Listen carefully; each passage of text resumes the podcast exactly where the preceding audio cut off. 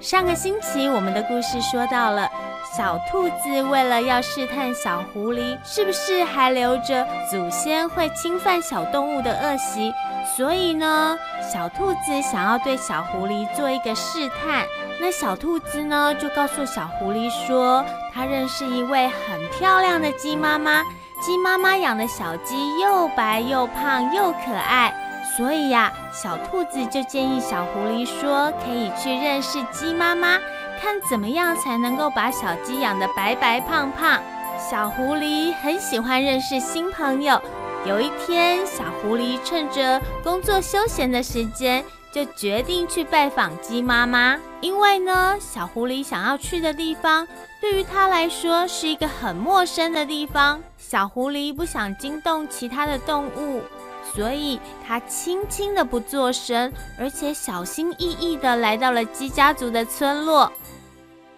当他来到鸡家族丽丽的家时，他所看见的不是一个美丽的鸡窝，也不是一个美丽的大家庭所住的房子，而是一团乱七八糟的垃圾堆堆积在门口的破屋子，还有啊，一堆吃完的东西都没有洗过的碗盘，而围墙的门呢也坏了，篱笆更是东倒西歪。令人无法想象的是，一位美丽的鸡妈妈所领导的鸡家庭是这样的样子。而一向爱干净的狐狸看见了这样的情形，它实在看不下去了。它开始想要为鸡家族的房间打扫，于是呢，它就开始整理鸡家族的床铺啦，打扫房间，还有呢，它也帮忙厨房洗了盘子跟碗，甚至啊，还为已经快死掉的番茄树和玫瑰花浇水。小狐狸从黄昏做到夜晚。累了好几个小时，但是啊，依然没有看见鸡妈妈的家族回来。于是呢，小狐狸带着一些失望，准备要回家了。因为他清理的工作实在是太久又太多了。当他回到家里的时候呢，他已经累得没有力量，而瘫在床上睡着了。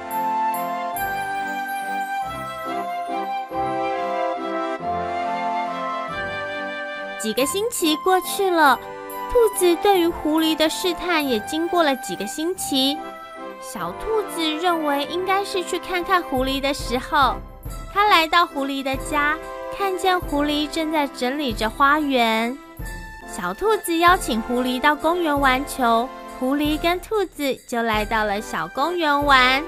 兔子趁着他们玩的尽兴的时候。他试探狐狸是不是有去拜访鸡家庭，以及他碰到鸡妈妈时候的态度。狐狸因为太多次都没有碰到鸡妈妈，而且他为鸡妈妈整理房子的事情都一五一十的告诉了兔子。经过狐狸的描述，兔子可以了解狐狸的本性是纯洁而且善良的。但是他认为，并不是这样小小的试探就可以相信小狐狸的家族没有祖先的恶习，去侵略无辜的邻居。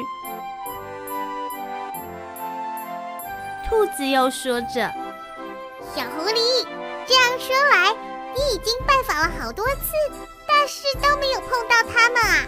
鸡妈妈很早就睡了，也许你可以改变时间去，你可以提早。”免得又再次空跑了一趟。听见兔子的话之后，狐狸觉得兔子说的很有道理。小狐狸是一只很有耐心的动物。过了几天，狐狸决定再次拜访鸡妈妈。